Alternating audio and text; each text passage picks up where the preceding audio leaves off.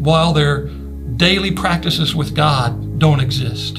While they refuse to live according to the Word of God. Listen to what Amos the prophet says. Amos chapter 5 says this I can't stand your religious meetings. I'm fed up with your conferences and conventions. I want nothing to do with your religious projects, your uh, pretentious slogans and goals.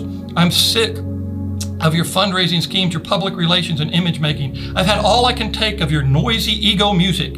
When was the last time you sang to me? Do you know what I want? I want justice, oceans of it. I want fairness, rivers of it. That's what I want. That's all I want. Wow. Their worship idea of worship as service has drifted so far.